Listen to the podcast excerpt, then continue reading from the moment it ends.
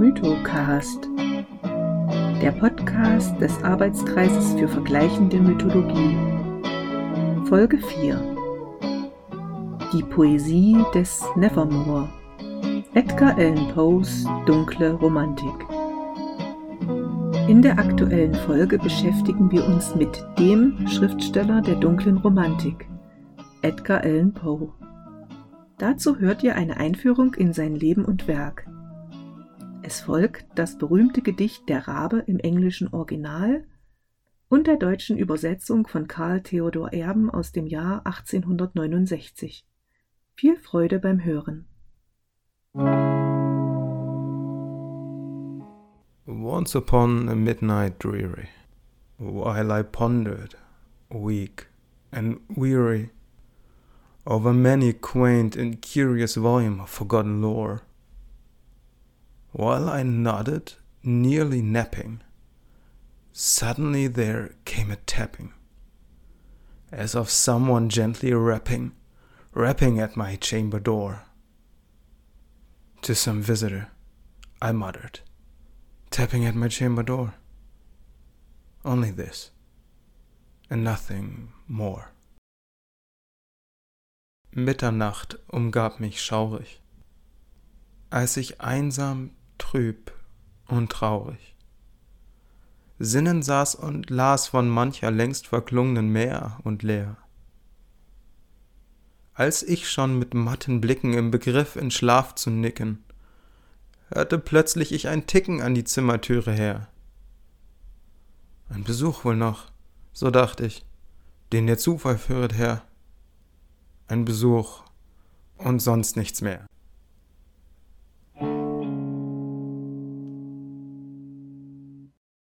So beginnt eines der bekanntesten Gedichte nicht nur der US-amerikanischen, sondern der Weltliteratur. The Raven. Der Rabe. Es stammt aus der Feder eines wahren Meisters der Sprache, welcher am 19. Januar 1809 das Licht der Welt erblickte. Edgar Allan Poe. Zum Inhalt. In das Studium alter Bücher versunken, sitzt ein Mann zu nächtlicher Stunde in seiner Studierstube schläfrig am Kamin, als er plötzlich ein Klopfen vernimmt. Er mutmaßt, ein später Besucher begehre Einlass. Doch draußen vor der Tür steht niemand. Nun redet er sich ein, das Klopfen stamme von Lenore, seiner Geliebten, deren frühen Tod er betrauert. Es klopft erneut, diesmal am Fenster. Als der Gelehrte es verwundert öffnet, fliegt ein großer Rabe ins Zimmer und setzt sich auf die Büste der Pallas Athene. Das Tier ist offenbar einer Voliere entflohen, und jemand hat ihm gar das Sprechen gelehrt, jedoch nur ein Wort. Nevermore, zu Deutsch nimmermehr. In selbstquälerischer Manier stellt der Trauernde dem Raben verschiedene Fragen, in etwa, ob es Trost für ihn gibt und ob er seine Geliebte dereinst im Jenseits wiedersehen wird.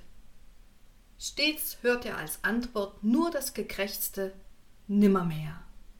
Halb wahnsinnig vor Trauer und Schmerz fordert er den ungebetenen Besucher vergeblich auf, ihn zu verlassen.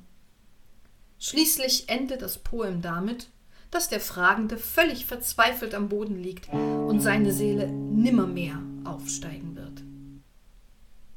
Raben gelten in der abendländischen Kultur gemeinhin als Symbol schlimmer Vorbedeutung und Überbringer unheilvoller Nachrichten. Das 108 Zeilen lange Gedicht erschien am 29. Januar 1845 erstmals in der New Yorker Zeitung Evening Mirror. Der Dichter hatte nach eigenem Bekunden mit Unterbrechungen etwa zehn Jahre an diesem Werk gearbeitet, für welches er lediglich mit zehn Dollar entlohnt wurde. Übrigens bekam er selten mehr als die genannte Summe für seine literarischen Arbeiten. Edgar Allan Poe wurde am 19. Januar 1809 als Sohn des Schauspielereiheepaares Elizabeth Arnold Hopkins Poe und David Poe in Boston geboren. Sein Vater verließ die Familie bereits ein Jahr nach Edgars Geburt und verschwand anschließend im Dunkel der Geschichte. Nur ein Jahr darauf verstarb die Mutter. Somit blieben der zweijährige Edgar und seine zwei Geschwister als Waisen zurück. Der spätere Schriftsteller wurde schließlich als Mündel vom kinderlosen Ehepaar Allen aufgenommen, dessen Familiennamen er dem seinen später hinzufügte.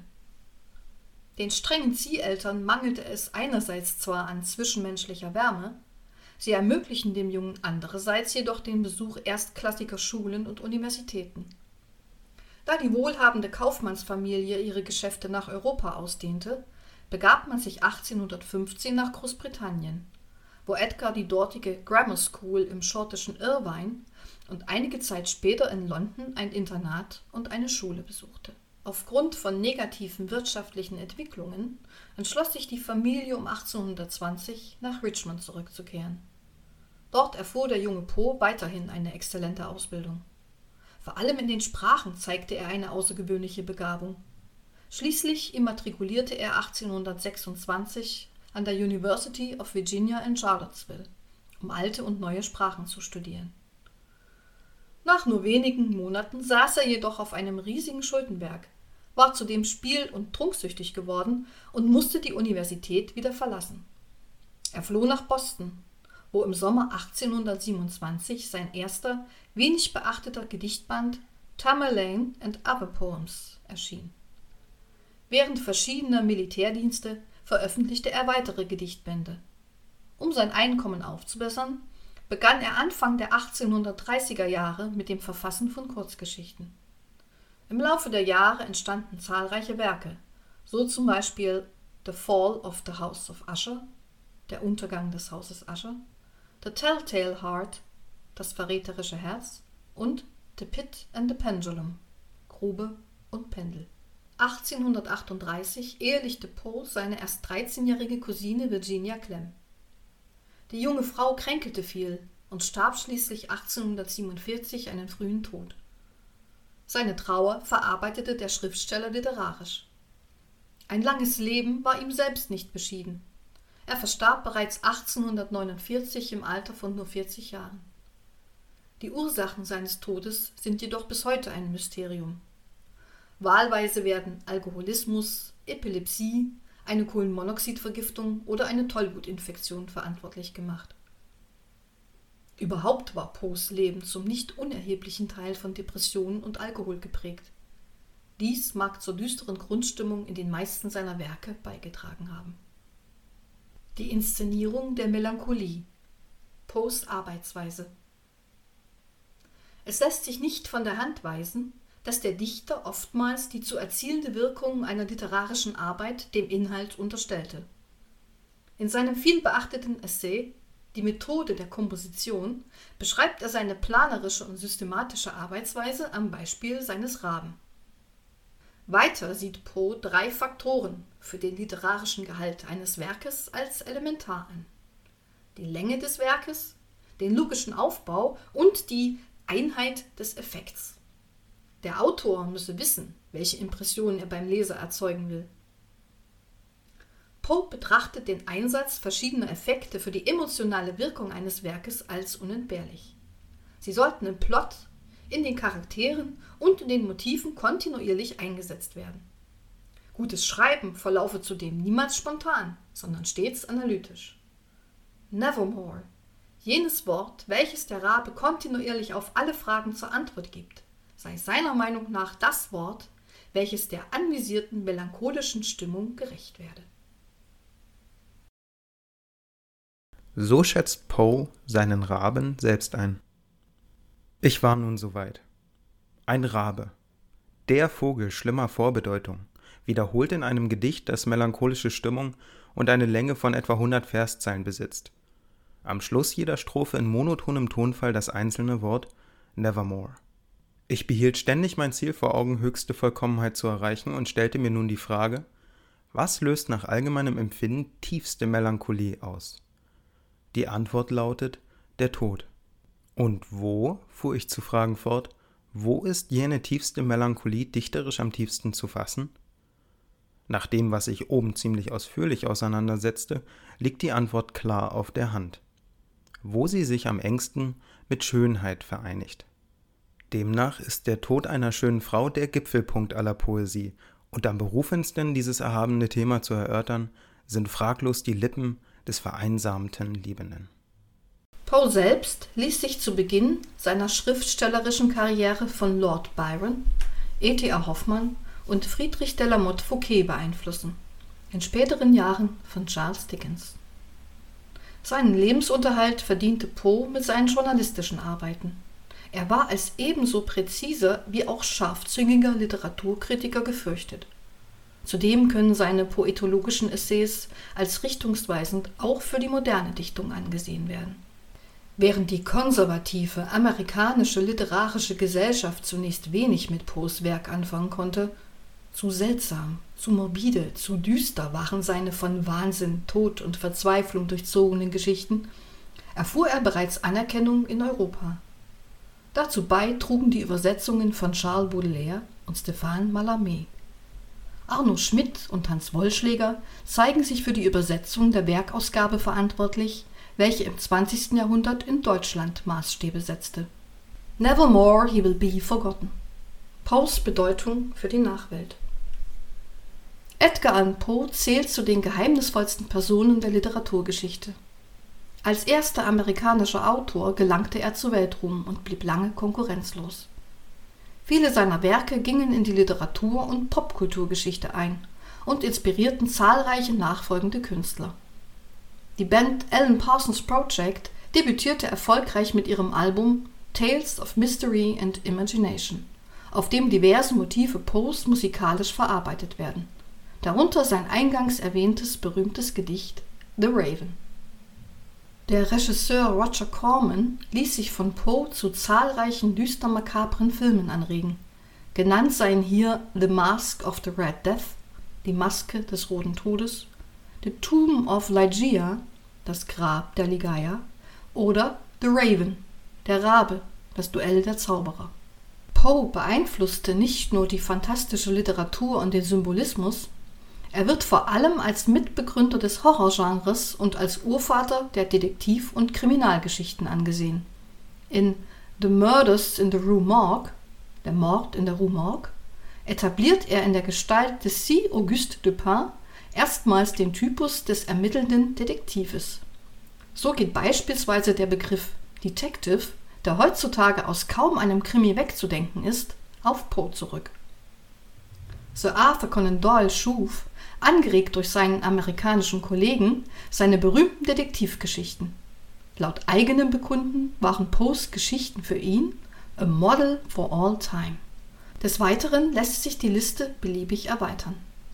Zu Poes Schülern zählen Fjodor Dostojewski und Brad Easton Ellis, genauso wie Quentin Tarantino oder Alfred Hitchcock, Stephen King und Franz Kafka. Um Arthur Conan Doyle zu zitieren, wenn jeder Autor, der ein Honorar für eine Geschichte erhält, die ihre Entstehung Poe verdankt, den Zehnten für ein Monument des Meisters abgeben müsste, dann ergebe das eine Pyramide so hoch wie die von Cheops. Somit liegt nahe, dass Edgar Allan Poe uns alle beeinflusst hat und dies noch immer tut. Er steht nicht nur für den meisterlichen Umgang mit der Sprache, sondern auch für die unnachahmliche Erschaffung düsterer und melancholischer Atmosphäre obschon seine Geschichten und Gedichte von Melancholie, ja Dystopie durchdrungen sind, wohnt ihnen eine Ästhetik inne, die ihresgleichen sucht. So hinterlassen Poes Werke trotz all der enthaltenen Traurigkeit und Morbidität doch auch den Eindruck des Erhabenen, Zeitlosen, ja Metaphysischen.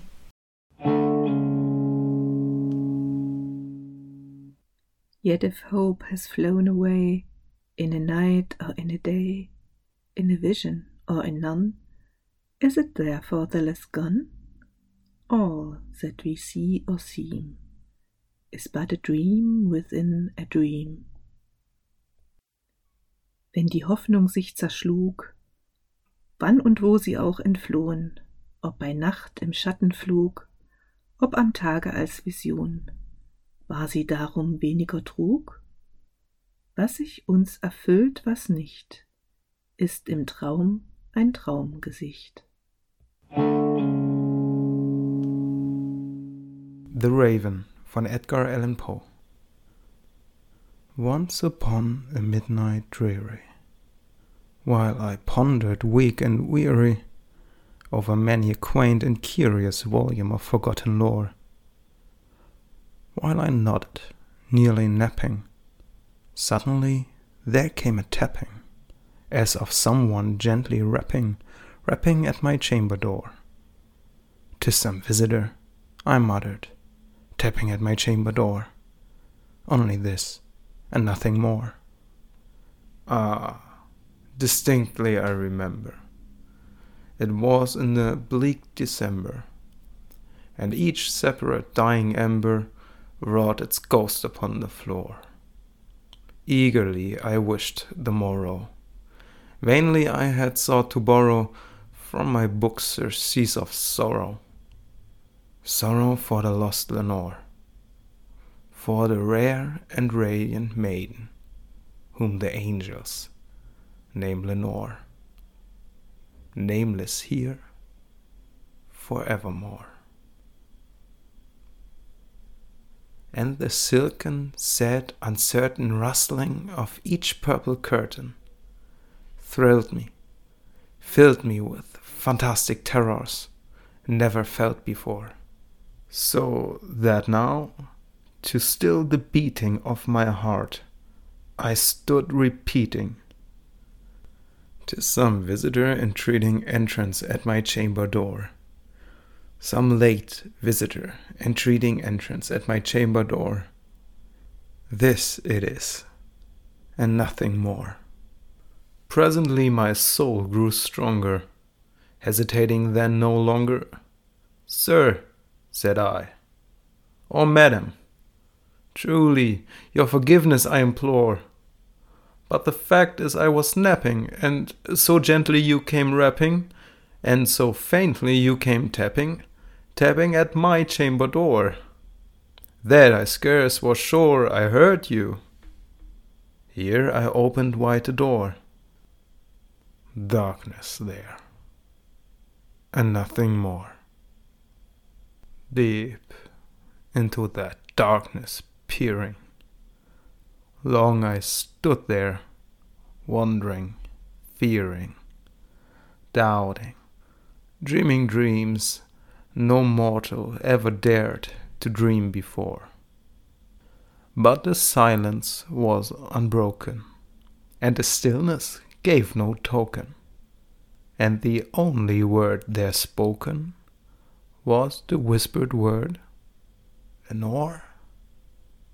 This I whispered, and an echo murmured back the word, Lenore. Merely this, and nothing more. Back into the chamber turning, all my soul within me burning. Soon again I heard a tapping, somewhat louder than before.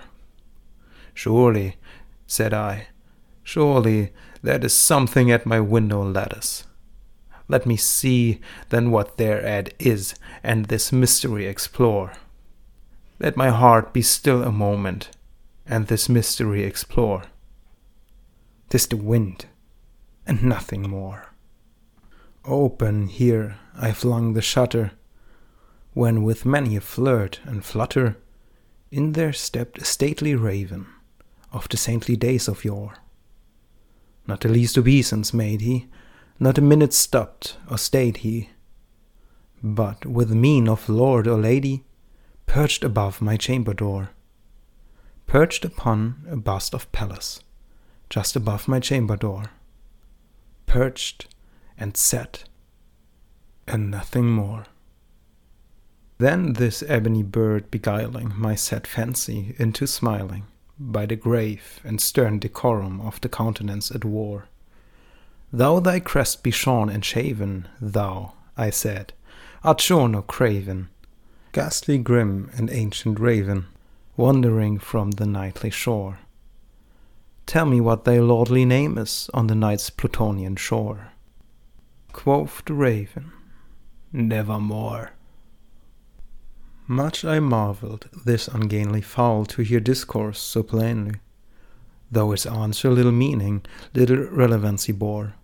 For we cannot help agreeing that no living human being ever yet was blessed with seeing bird above his chamber door, bird or beast, upon the sculptured bust above his chamber door, with such a name as Nevermore. But the raven, sitting lonely on the placid bust, spoke only that one word, as if his soul in that one word he did outpour. Nothing farther than he uttered, not a feather than he fluttered, till I scarcely more than muttered. Other friends have flown before. On the morrow he will leave me, as my hopes have flown before. Then the bird said, Nevermore. Startled at the stillness broken by reply so aptly spoken, Doubtless, said I, what it utters is its only stock and store, caught from some unhappy master whom unmerciful disaster followed fast and followed faster till his songs one burden bore, till the dirges of his hope that melancholy burden bore of never, nevermore. But the raven still beguiling all my fancy into smiling. Straight I wheeled a cushioned seat in front of bird and bust and door, then upon the velvet sinking, I betook myself to linking fancy unto fancy, thinking what this ominous bird of yore, what this grim, ungainly, ghastly, gaunt and ominous bird of yore meant in croaking, nevermore.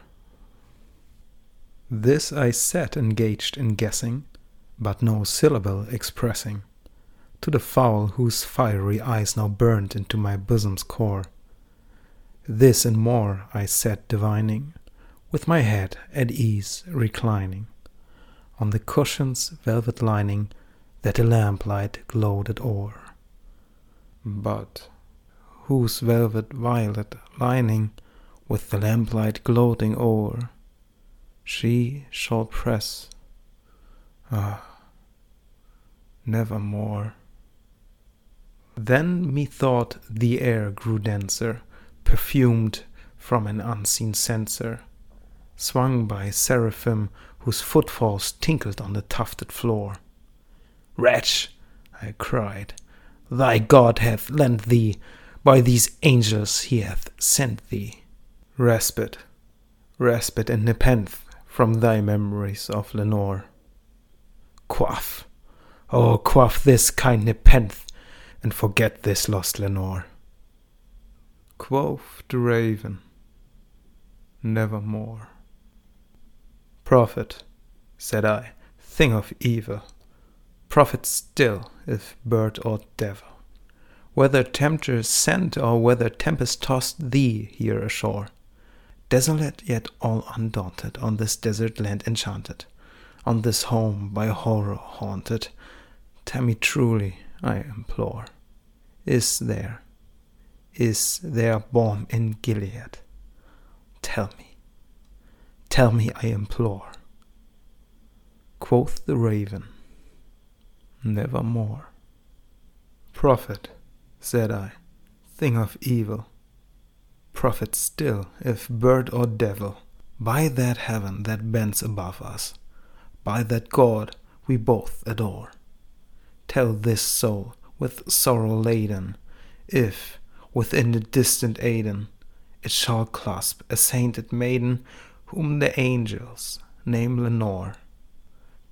Clasp a rare and radiant maiden whom the angels name Lenore quoth the raven, nevermore.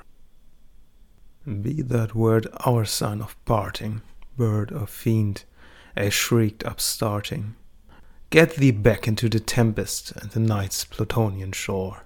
Leave no black plume as a token of that lie thy soul hath spoken. Leave my loneliness unbroken. Quit the bust above my door. Take thy beak from out my heart and take thy form from off my door. Quoth the raven, Nevermore. And the raven, never flitting, still is sitting, still is sitting, on the pallid bust of Pallas just above my chamber door. And his eyes have all the seeming of a demon's that is dreaming, and the lamplight o'er him streaming throws his shadow on the floor. And my soul from out that shadow that lies floating on the floor shall be lifted nevermore.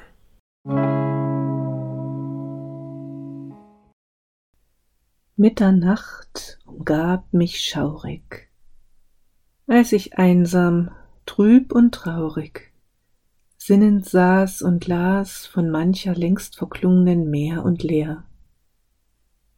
Als ich schon mit matten Blicken im Begriff in Schlaf zu nicken, hörte plötzlich ich ein Ticken an die Zimmertüre her. Ein Besuch wohl noch, so dacht ich, den der Zufall führet her, ein Besuch und sonst nichts mehr. Wohl hab ich's im Sinn behalten. Im Dezember war's im Kalten, und gespenstige Gestalten warf des Feuers Schein umher. Sehnlich wünscht ich mir den Morgen, keine Lindrung war zu borgen aus den Büchern für die Sorgen, für die Sorgen tief und schwer. Um die Seelge, die Lenoren nennt der Engel heilig her. Hier, ach, nennt sie niemand mehr. Jedes Rauschen der Gardinen, die mir wie Gespenster schienen, füllte nun mein Herz mit Schrecken. Schrecken nie gefühlt vorher. Wie es bebte, wie es zagte, bis ich endlich wieder sagte, ein Besuch wohl, der es wagte, in der Nacht zu kommen her? Ein Besuch, der spät es wagte, in der Nacht zu kommen her, dies allein und sonst nichts mehr.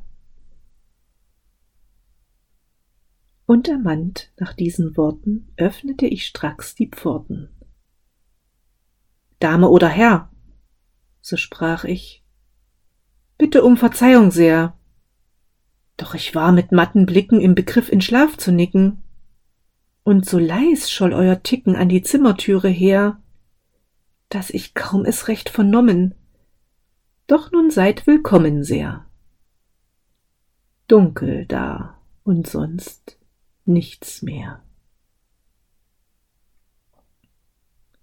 Düster in das Dunkel schauend stand ich lange starr und grauend, Träume träumend, die herniden nie ein Mensch geträumt vorher.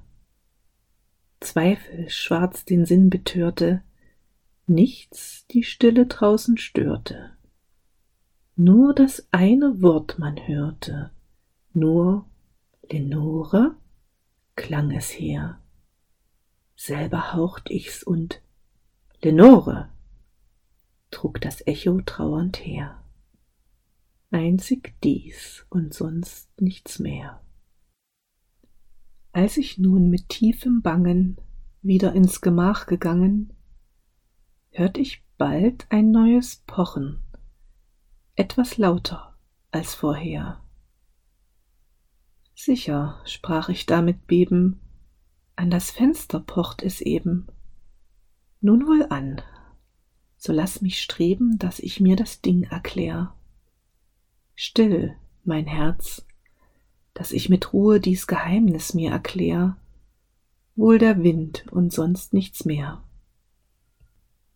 riß das Fenster auf jetzt unter und hereinstolziert, o Wunder, ein gewaltger, hochbejahrter Rabe schwirrend zu mir her, flog mit mächt'gen Flügelstreichen, ohne Gruß und Dankeszeichen, stolz und stattlich, sondergleichen, nach der Türe hoch und her, flog nach einer Pallasbüste ob der Türe hoch und her, setzte sich und sonst nichts mehr.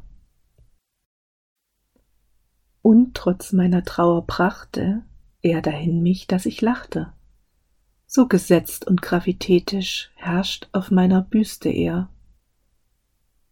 Ob auch alt und nah dem Grabe, sprach ich, bist kein feiger Knabe, grimmer, glattgeschorner Rabe, der du kamst vom Schatten her. Sprich, Welch stolzen Namen führst du in der Nacht plutonischem Heer? sprach der Rabe. Nimmermehr. Ganz erstaunt war ich zu hören, dies Geschöpf mich so belehren.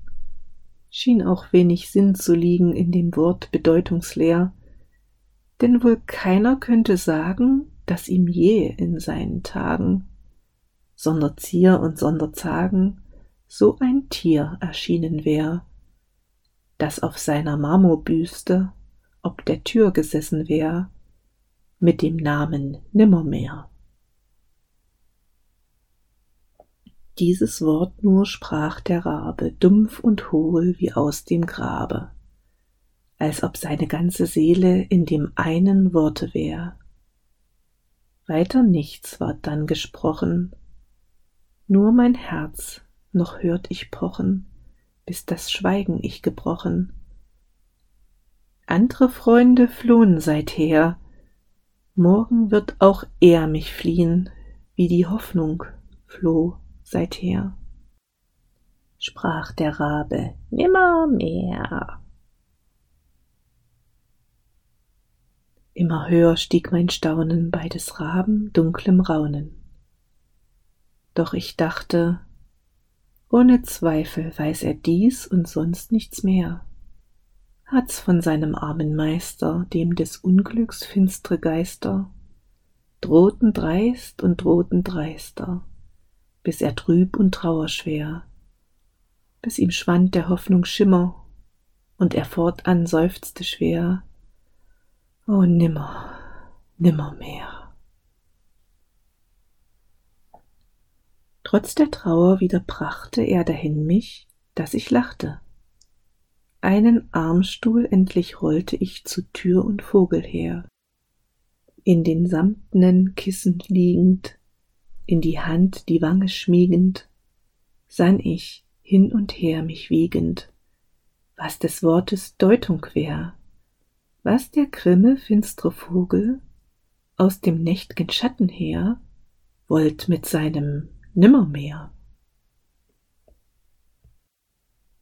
Dieses saß ich still ermessend, doch des Vogels nicht vergessend, dessen Feueraugen jetzo mir das Herz beklemmten sehr, und mit schmerzlichen Gefühlen ließ mein Haupt ich lange wühlen, in den veilchenfarbenen Fühlen, überstrahlt vom Lichte her, Ach, in diesen samtnen Fühlen, überstrahlt vom Lichte her, ruhet sie jetzt nimmermehr.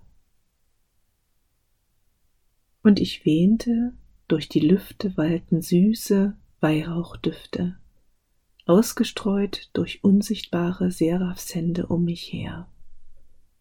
Lethe, rief ich, süße Spende schickt dir Gott durch Engelshände, dass sich von Lenoren wende deine Trauer tief und schwer. Nimm, o oh nimm die süße Spende und vergiss der Trauer schwer, sprach der Rabe, nimmer mehr. Gramprophet, rief ich voll Zweifel, ob du Vogel oder Teufel, ob die Hölle dich mir sandte, ob der Sturm dich wehte her, du, der von des Orkus Strande, du, der von dem Schreckenlande sich zu mir, dem Trüben wandte, künde mir mein heiß Begehr. Find ich Balsam noch in Gilead, ist noch Trost im Gnadenmeer? Sprach der Rabe. Nimmer mehr. Gramprophet, rief ich voll Zweifel, ob du Vogel oder Teufel, bei dem ew'gen Himmel droben, bei dem Gott, den ich verehr, Künde mir, ob ich Lenoren, die hienieden ich verloren, wieder find an Edens Toren. Sie, die thront im Engelsheer, jene Selge, die Lenoren nennt der Engel heilig her. Sprach der Rabe, nimmermehr? Sei dies Wort das Trennungszeichen. Vogel, Dämon, du musst weichen, flöch zurück zum Sturmesgrauen oder zum plutonschen Heer. Keine Federlast zurücke mir als Zeichen deiner Tücke, lass allein mich dem Geschicke, wage nie dich wieder her. Fort und lass mein Herz in Frieden, das gepeinigt du so sehr. Sprach der Rabe, nimmermehr. Und der Rabe weichet nimmer, sitzt noch immer, sitzt noch immer auf der blassen Pallasbüste ob der Türe hoch und her sitzt mit geisterhaften Munkeln, seine Feueraugen funkeln gar dämonisch aus dem dunkeln, düstern Schatten um ihn her. Und mein Geist wird aus dem Schatten, den er breitet um mich her, sich erheben, nimmermehr. Das war der Mythocast. Folge 4, die Poesie des Nevermore. Edgar Allan Poes Dunkle Romantik. Wenn ihr den Beitrag noch einmal nachlesen wollt, findet ihr ihn auf unserer Webseite unter www.vergleichende-mythologie.de. Bis zum nächsten Mal. Wir wünschen euch eine schaurig schöne Zeit.